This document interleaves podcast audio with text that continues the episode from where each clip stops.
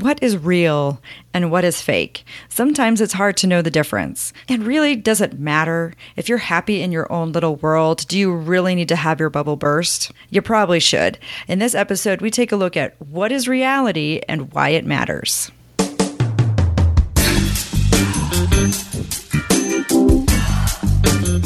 Welcome to Adulting, podcast where we want to adult every day. Download episodes at adulting.tv.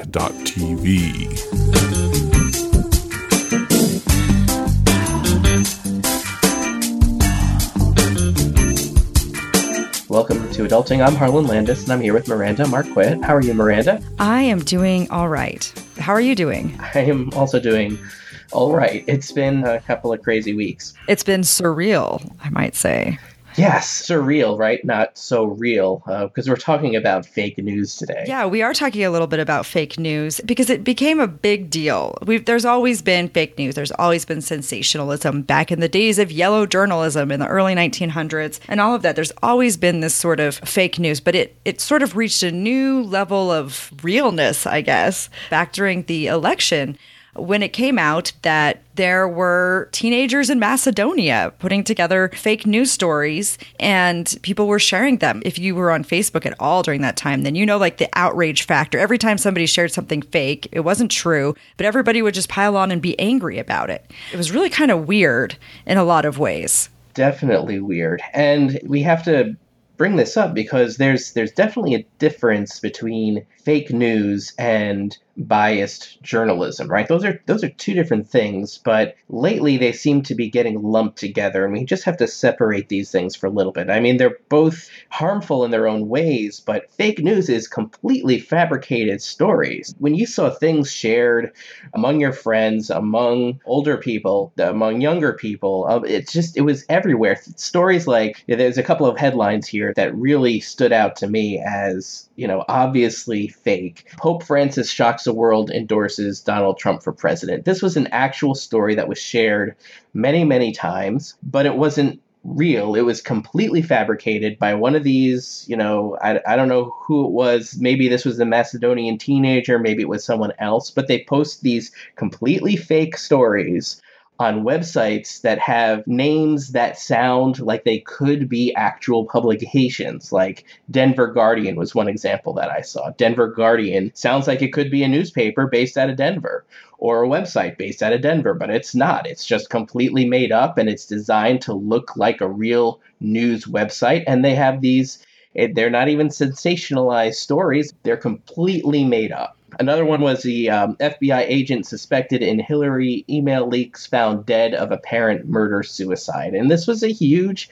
widely shared story, and it was completely made up. That reminds me of the child porn ring in the pizza shop. And that actually prompted somebody to come down to the pizza shop and open fire because they had read this fake news story and they thought that Hillary Clinton was running a child porn ring out of a pizza shop. And it just wasn't true. And, I think it's important, though, that you bring up that difference between fake news and a biased perspective because these are two different things. With fake news, it's just outright not true. It's just things that aren't true, things that didn't happen, things that are made up. But a biased perspective is, is a little different because it takes a look at a slant. This is stuff like on the left side, MSNBC is a good example. A lot of the news there is, is given with a liberal bias or liberal slant. On the other side, there's Fox News. A lot of the information given there is given with a conservative slant or bias.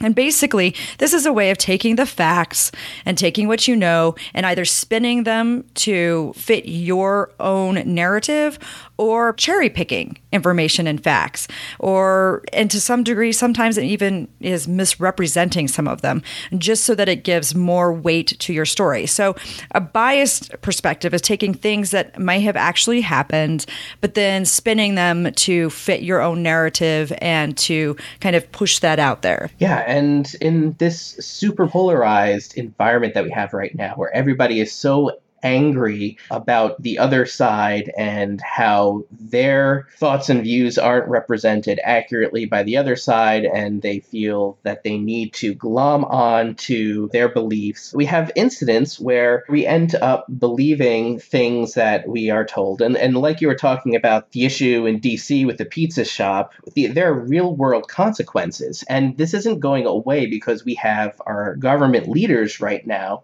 who are taking sides against the media. They, they're looking at the media as the enemy.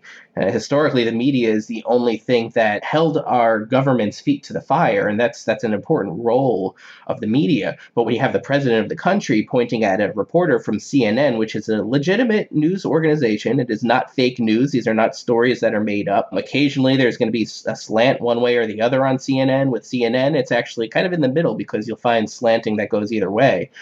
But when you have the leader of our government pointing to a CNN reporter and saying fake news, then it definitely muddles the idea of what fake news is because you have people who want to believe that anything that disagrees with their perspective, which CNN might do at some point, is fake. We want to believe that the things that we don't agree with, uh, there's either an agenda or they're just fake. Yeah, and that's kind of a problem because the thing that this does, whether you're sharing on social media, whether you're cherry picking information or, or doing whatever it is you're doing, the problem with this is it gets us in this habit of saying, oh, if this presents something that is contrary to my worldview, it can be easily dismissed and we can dismiss it immediately as not real. And that's a problem because part of the way we interact in a civil society and part of the way that we interact as people and the way we should be making public policy is saying, okay, uh, this challenges my worldview. Let's dig into it and, and let's listen to it. And now we're basically being told it's okay. And from the highest level, we're being told it's okay to just dismiss everything that disagrees with what we think. And that's a problem. I live in an area where it's impossible for me to do this. I, am surrounded by people with a worldview that's different to mine. So every day, every time I walk out the door, every time I interact with people I know, I am engaging with somebody who has a different worldview from me. And I think it's healthy because it, it makes me step back and say, wait a sec, some of my assumptions might be faulty. Yeah, it's it's healthy, I think, if you are exposed to rational people, and I think, I, I think that the, well, the bottom line is that none of us are rational. Uh, all of our decisions are emotional or emotional based. Because of that, I mean, do facts even matter in in this world? Did did facts ever really matter? And I'm I'm almost to the point of saying, well, well, no, facts never really mattered. It's always about the emotional impact that those facts have in this environment where it is so easy to create emotional impacts regardless of facts, you can't take facts and argue with people because they're not going to be swayed by facts. It's just not going to happen. So how do how do you how do you go against that? How do you how do you change someone's mind using facts when facts aren't what what anybody cares about? Unfortunately, there have been studies out there that indicate that people when confronted with actual facts that go against their personal narrative or their personal beliefs, they actually double down on their beliefs.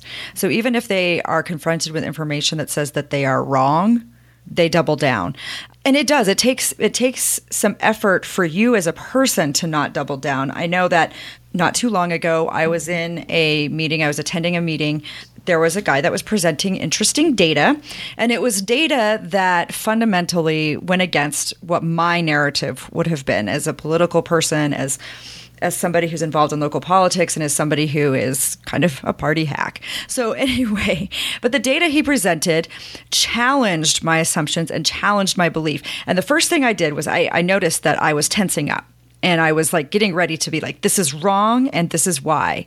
And then I stopped I went, wait a minute. These are numbers. He is showing numbers. He is showing data. And yes, you can massage data. And yes, you can spin data. And yes, you can come to different conclusions. And yes, you can even have poor studies that are not conducted in a scientific manner. And the, question is going to be well, how do you differentiate from this bad data against what you know to be scientifically done studies? Right. And that's and that's its own problem. But I, I think the first thing to do is recognize are you doubling down? Are you part of that problem? Because when I realized that, oh my gosh, I am getting upset about numbers and I'm starting to double down in my bubble and trying to come up with reasons why these numbers are wrong, that's when I realized I was like, oh, wait a minute. I am I am that person that I've been reading about and don't want to be. And so so I so I took a step back and I actually went up and and introduced myself to the presenter afterward and asked him if he could send me copies because I found his data interesting and he gave me a copy of the presentation and now I can look into the numbers and see where they came from and double check and vet the sources. But if your immediate response to facts is like, oh no, I've got to shut that down, that's a problem. And the problem is, is you can't really reason with people like that. You do have to use emotion. You know, when, when, people who are like upset about facts and, and double down on their beliefs in the face of facts are actually willing to listen more if you can find a story that they relate to and bring that to them on an, an, emotional level. It just goes back to that idea that if you talk about the millions of refugees there are around the world, people don't care. They don't care that there are millions of people that are homeless being forced out and that are refugees around the world. But if you take one story and you show the story of this human's journey, they suddenly feel more sympathetic. And we care more about that one person than we do about the millions of other people. And it's really interesting the way we work that way and the way we connect on a human level. And so bringing that humanity into the facts and showing how that affects real people in their real lives makes a difference. Yeah, I think it's got to be a combination. I mean, you do have to have those facts supporting, and you do have to figure out exactly how to communicate to whoever it is that you're trying to communicate with. So what happens when we pick and choose what we consume and believe? Like what what is the problem with living in this reality bubble? Well, we start to have a view of the world that isn't entirely accurate, but we continue to surround ourselves by people who believe the same things as we do, and it's so easy to filter out voices that disagree with us and I I know that you recently deleted Facebook off of your phone. I have been going through, and I just the, news lately, and uh, of course this is airing a long time after we're recording it, but the news lately has been very disturbing for a lot of people, myself included. I think there are disturbing things going on regardless of your political beliefs, wh- whatever you believe is going on. I haven't been dealing with it very well. So I've been reducing the amount of time. I've been trying to reduce, but I, have been attempting to reduce the amount of time that I spend on social media for sure, because it's an echo chamber and it's affecting my mental well-being right now. And that is not what i want to do. I want to stand up for the things that i believe in and i want to take action when it's necessary for me to take action. But i can't deal with the the the, the flood of incoming aggression really. Yeah and i think that's part of the issue. I found that you know you just start doing it and and whether i'm reading stuff i agree with or disagree with it was really starting to suck up time. Like i'm like oh i've got 10 minutes. Let me just see what's happening on Facebook, and it was becoming my go to. And so I was like, this is negative. I'm surrounded by negativity. Yes. Even the stuff that I agree with, it's exhausting. It's exhausting. Yeah. Even the stuff that I'm agreeing with, it's it's still so pointed and angry and and biased. And yes, you know, I, I I'm coming from the same place, but I mean, this is just over the top, and I, I don't want to deal with this. My new go to thing now is I've got Duolingo. it's it's a it's a language app. What I find, and it takes about ten minutes to go through a, a lesson. So I'm like, if I've got ten to fifteen minutes to kill, boom, it's the Duolingo app now instead of Facebook. And I did, I just deleted off. My, and there were uh, the first three days, I was like trying to go to the face, and I'm like, where's my Facebook app? I, was, I was really frustrated. But now I feel better about life. And I am, I did it about three, four, four or five days ago before recording this. The, the difference is already huge. I still check Facebook. I still do that, but I have to go to the computer. And so that means I have to like schedule some time.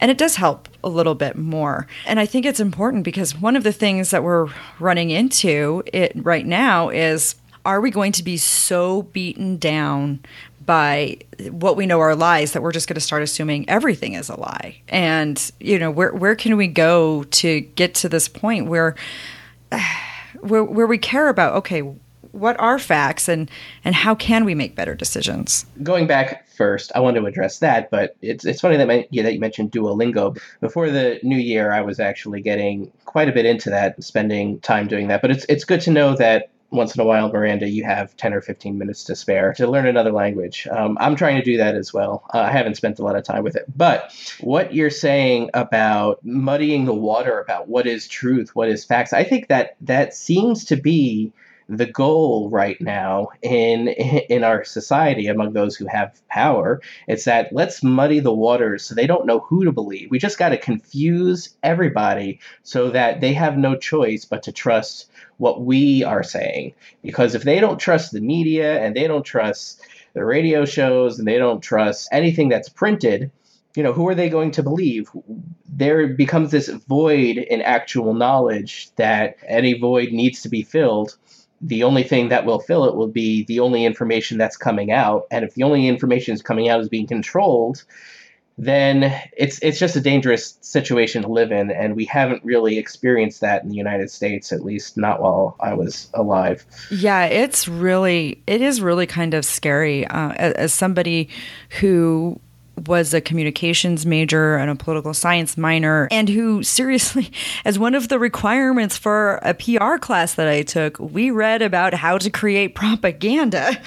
we read about, and we studied this stuff. I mean, we studied we studied how to create it as part of our PR thing, and and in advertising as well. There's another advertising class where we we talked about it. You know, the U.S. was in, was dabbling in propaganda during World War II. There was a bunch of stuff against the Japanese, and the U.S. did this back then, but it has been. It's been decades since the U.S. has seriously been involved in this sort of thing from the top level and been involved in working to legitimately delegitimize the media. And yeah, there's a lot of things that the media should have done different in the last couple of years. And the rise of infotainment and the way the media has progressed over the last 30 years has been very disappointing. Mm-hmm. Uh, when you look at the golden age of media information, uh, like back in the day of Edward R. Murrow, I mean, this is going back. This is before I was even born. But this is this is going way back. But if you look at that, back then, the news arm of media companies of these TV stations, it was considered they were supposed to lose money. Yeah. They yeah. expected them to do investigative journalism.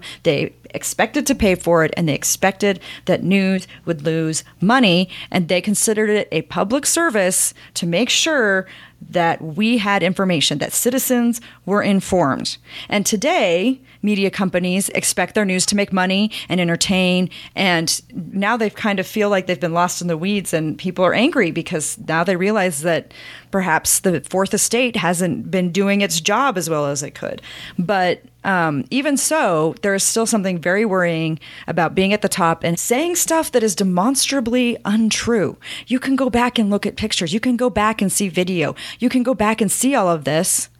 And they're saying things that aren't true. And you and, and, it's stuff it's little things. It's stupid little things that are easily verifiable that's what's different about what's happening right now and that's what's scary one of the things that we're talking about without specifically calling it out is the inauguration attendance in washington d.c where there's photographic evidence and it hasn't been manipulated. It wasn't shown in a way to favor one side or the other. They're, you know, the same angle, same time compared to, you know, the same time frame. And it's it clearly shows one thing, but we think that. But is it so clear? Because there, there was a survey and they asked people who supported Trump versus people who supported Hillary Clinton what they see in these pictures. And I don't know whether people are deluding themselves on one side or the other, but people still saw white areas as people and said, well, this is obviously more, you know, highly attended compared to this picture from uh, whether it was four years ago or eight years ago. I don't remember which one they were comparing it to offhand. But there's this idea of reality that's so different in people's heads depending on their belief system.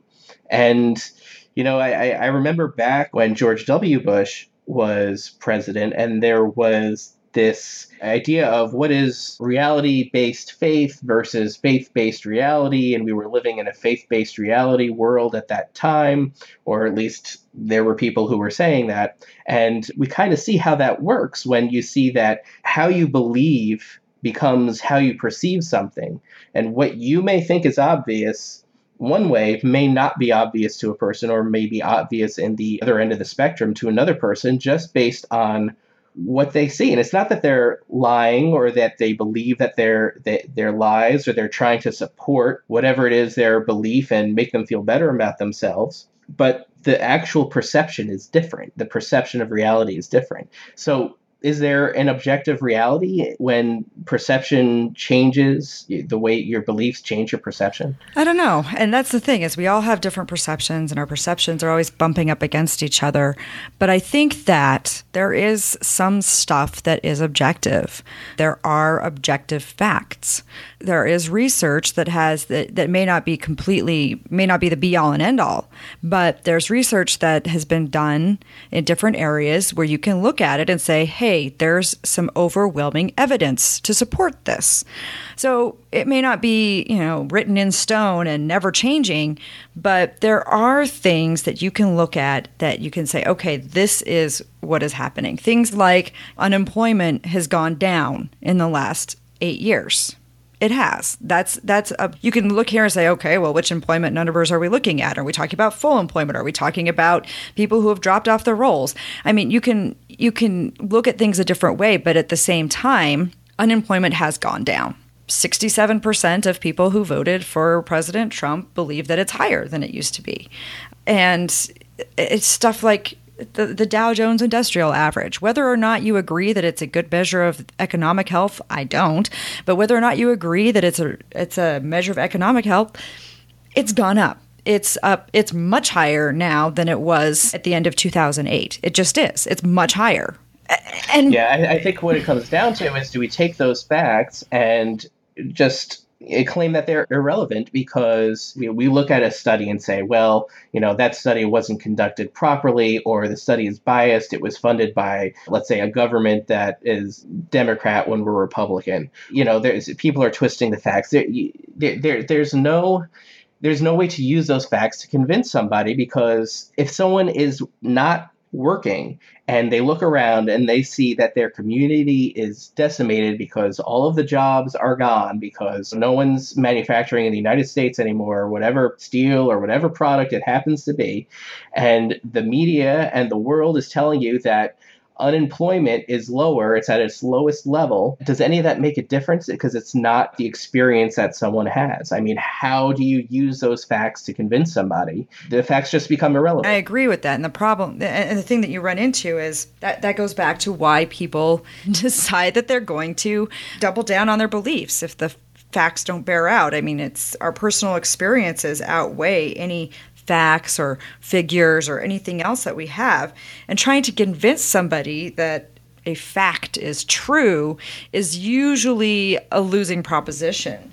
Uh, what I would like to see is just more of us expecting our leaders to take evidence and a fact-based approach and look at that information and you know start making policy based on that or start framing policy debates or framing what we talk about based on information and good information uh, rather than just doubling down. Yeah, we have to watch out because it looks like the availability of good information is going to be uh, a lot more scarce with uh, gag orders on government organizations that provide funding, slowdown in or even seizure of grants that are provided to educational organizations that do this research we're going to find that more and more research is conducted by corporations, corporate funded research, which, if you don't feel that one bias seems to go one way and one bias seems to go the other way, I mean, we just perceive that government research is biased in favor of one side of the political argument and corporate funded research is biased in favor of profits for the corporations. Again, this is all part of the plan to muddle the idea of what's true and what's not. And if the only organizations providing research are those that are also seeking profit, you know, how are we going to fight against bad information? I think this is a good place to talk about how do you find reliable sources of information? Where can you go to find this information that is just a little bit more reliable than you know, I mean than just listening to what to somebody just spouting off all the time and, and contradicting himself one day uh, after saying one thing one day and then con- contradicting himself the next day. Like how do you find reliable sources of information?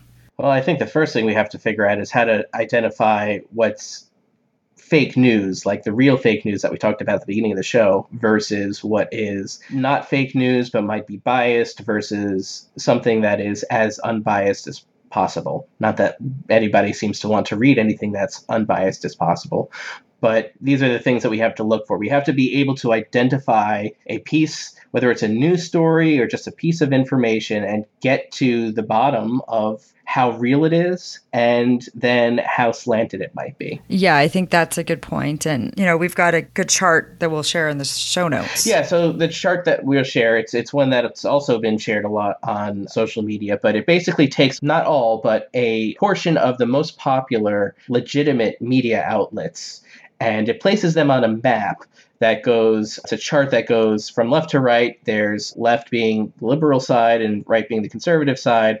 And then there's also the other axis the y-axis which measures how you know at the bottom is the sensationalism and and simplicity. And then as you go up the chart it goes to more complex in-depth stories and research and how how it dives deep into any particular story. It, it's just interesting to note that it takes a look at here's some stuff that's still reputable but has a liberal bias. Here's the stuff that's still reputable but has a conservative bias. And then it's got a really interesting shading that shows okay here's the stuff that will confirm your existing biases but you're not going be able to convince other people and you need to watch out how much you hang there because that, that that's you in the echo chamber. And then they talk about stuff that's got sensational it's got low low analysis and it's just really there to draw you in. And i love it because on the conservative side it's, it's like just no it's it's stuff like red state and daily caller and infowars and then on the, the liberal side it's like don't read this. It's stuff like addicting info and US Uncut. And Occupy Democrats because that's stuff that, you know, it happens on both sides. You, you, get the sensational stuff and they're just sharing it around for the clickbait. You know, if I see something that it, that looks like it's riling me up on social media, I take a step back and say, oh, wait a sec, where did this story come from? And even if it's a sentiment I agree with, I'm like, oh, if it came from like one of these websites that's a little bit uh, shady in terms of you know what to whether or not it's clickbait whether or not they're actually analyzing. When it comes to that then yeah i i'll say wait a minute you know not worth definitely not worth sharing and there's no way to verify this stuff that this is true. It's that it's that clickbait it's that sensationalist it's it's those uh, conspiracy theories that get shared so often passed around because we just want to believe it's true or it confirms our bias or it's you know it's just interesting and people love sharing things that are interesting. And interesting doesn't always mean good. And you know i've stopped myself from I, I can't i can't even bring myself to share any piece of news these days because it's so overshared and the environment on social media is is so volatile. I'm i'm trying to stay away from it. I don't comment on anything.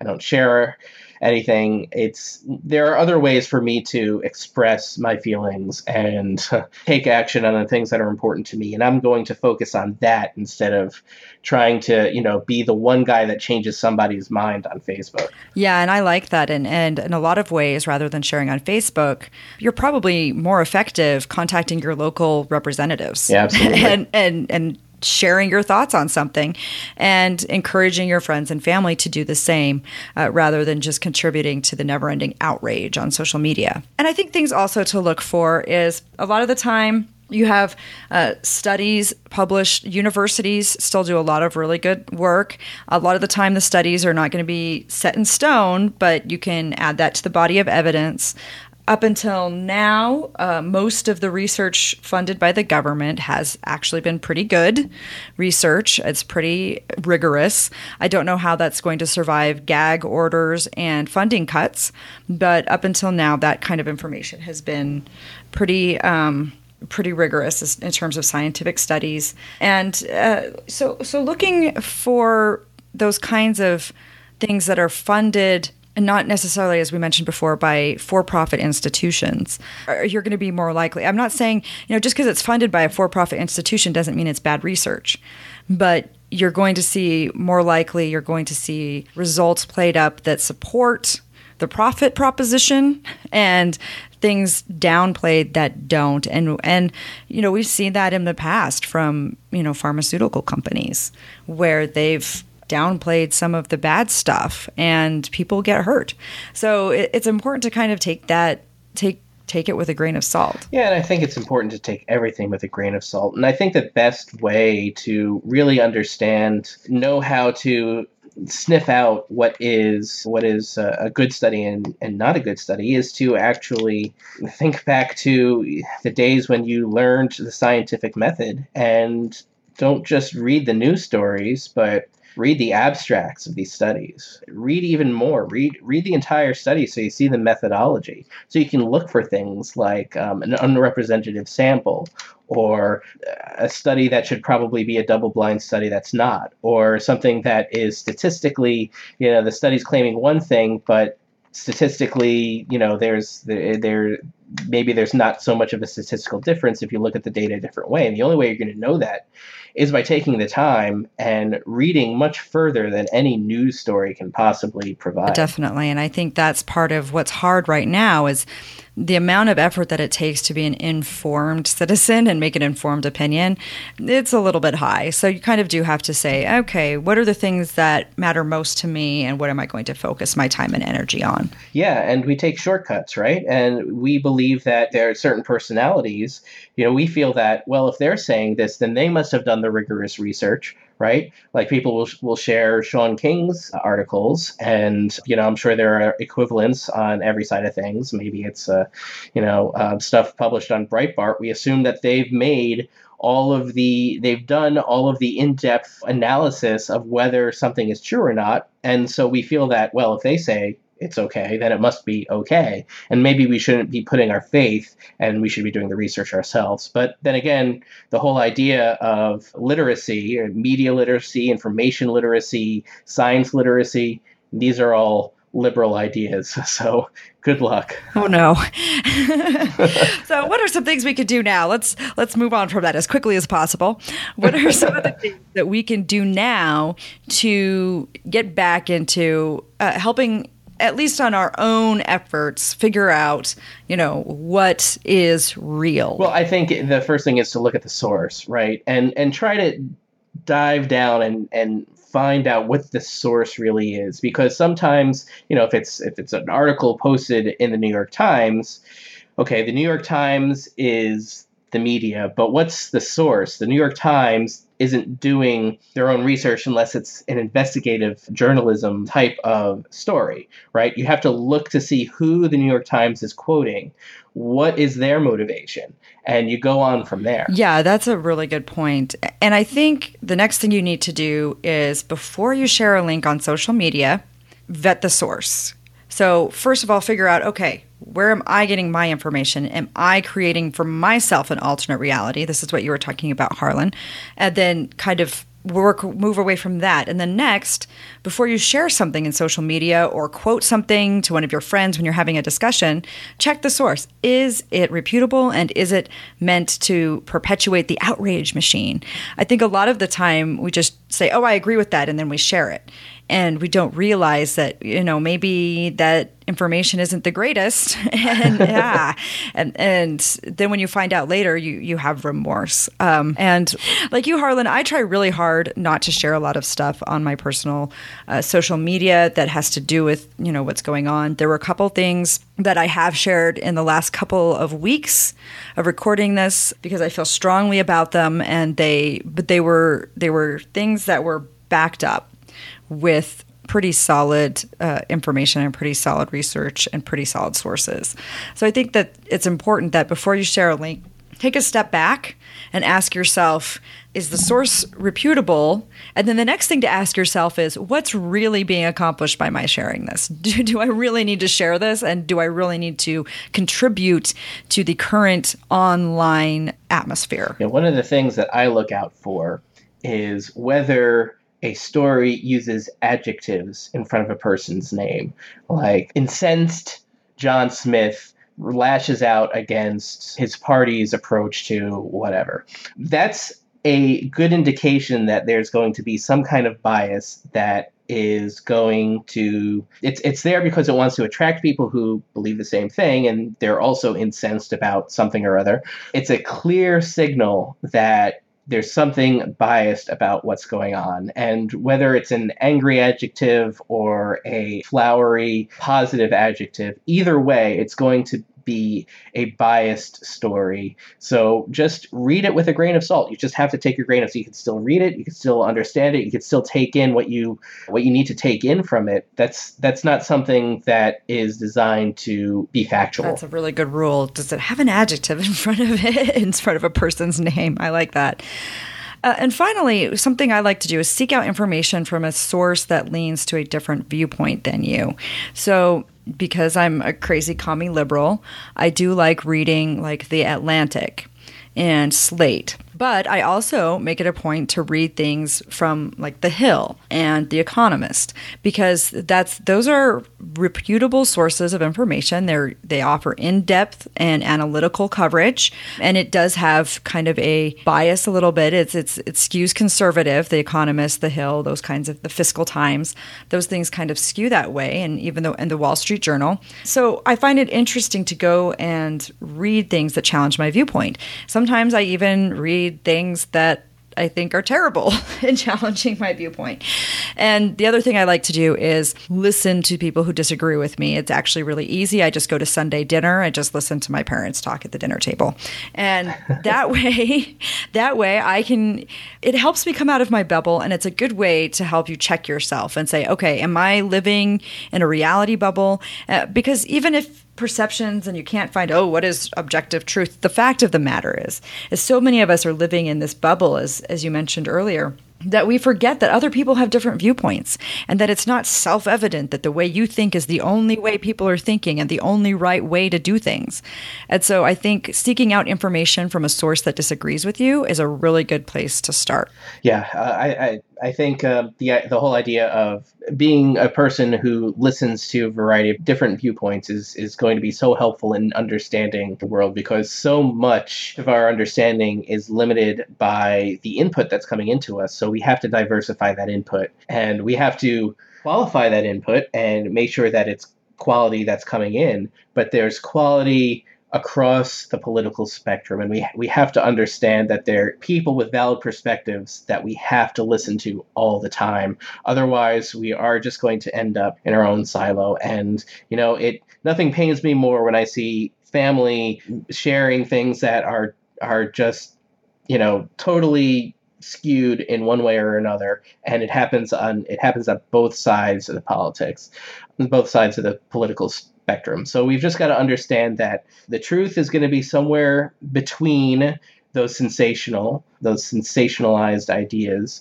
but it may not be right in the middle and we have to accept that that you know there, there are things that are going to be true that are things that we don't fully believe in. We have to find compromise in this world. We have to find a way to work together and understand that there are so many different viewpoints.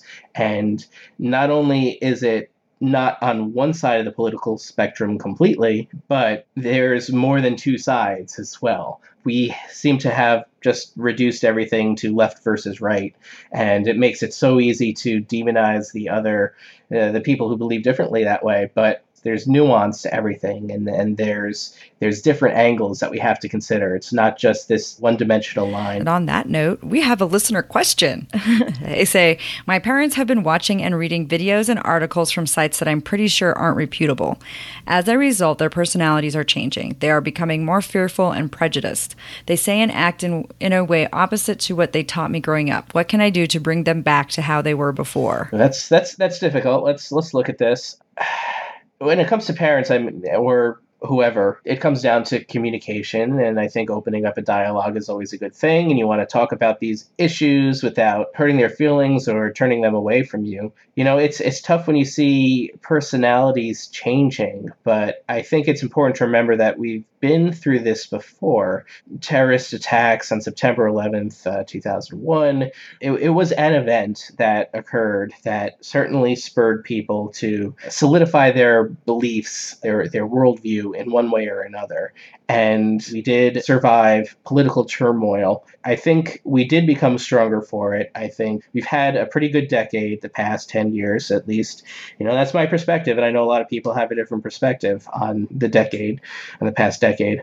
But these things do work out. Eventually, those who feel that we had a bad decade with Obama as president feel vindicated now that we have a different president in the White House and things are perhaps going their way a little bit more. And it's a pendulum that goes back and forth. And whenever you swing one way further, you're going to swing back the other way even further. And it just, it, it's it's going to continue to happen this way. It's it's a natural course of society. We just have to be careful that we don't take it too far. And when it comes to watching your parents and how do you get them back to what they taught you as a as as you were growing up, I think it all comes back to just being willing to be compassionate and listen to them. And these are the only parents you'll ever have. So it's not like you can shut them out of your life like you might shut out somebody who doesn't believe with you on Facebook and who constantly posts things that you don't agree with. I think you have to keep them engaged, be willing to even take a loss and not feel that you have to change somebody's mind just be open to having the discussion with them yeah i think that's the point is you're not going to bring them back to the way they were before unless they actually stop reading that stuff and watching that stuff. This is actually something that my ex-husband saw with his parents and is still trying to to deal with. He's lucky in that they are willing to have a dialogue and and it's usually pretty respectful, but it is very hard for him to see because they are different and they act in ways that he wasn't they, they didn't raise him to act as. Even though i talk about how i don't agree with my parents on a lot of stuff i am happy that you know they still still act very consistently with the way they did before. And they are very thoughtful people and they are very principled people that we can have principled disagreements about. And I, I, think it is hard when you say oh my gosh you raised me to be this way and now you're not that way at all because you've allowed what you consume in terms of media to change your worldview and change the way you view things. And that's hard because you can't really call that out in your parents. And, and they're more likely to get defensive and double down. Really, the best you can do is is keep living a life along the principles that you believe are correct. And you know thank your parents for teaching you as you were growing up to live life without fear or live life without prejudice or thank them for teaching you to be welcoming to other people and talk about the ways you are being welcoming to other people because of their influence. And hopefully you know that can help them kind of come back to that and say oh wait a minute you know I've uh, you know, maybe I am getting away from my values. There, there's no way to approach it directly without causing strife and defensiveness. On that note, we'd love to hear how you deal with some of these difficult situations. So let us know. Join our community on Facebook, hashtag adulting. Our page on Facebook is adulting. And our website, of course, is adulting.tv. You can subscribe to this podcast if you enjoyed this discussion at adulting.tv slash iTunes. And ask us a question. We'd love to hear from you if you have any questions about what is real, what is reality, or if you just have a, uh, an idea for a future podcast or want to let us know uh, what you think, uh, go to adulting.tv slash ask. We'd love to hear from you. So uh, thanks for listening. And until next time, this is adulting.tv with Harlan and Miranda.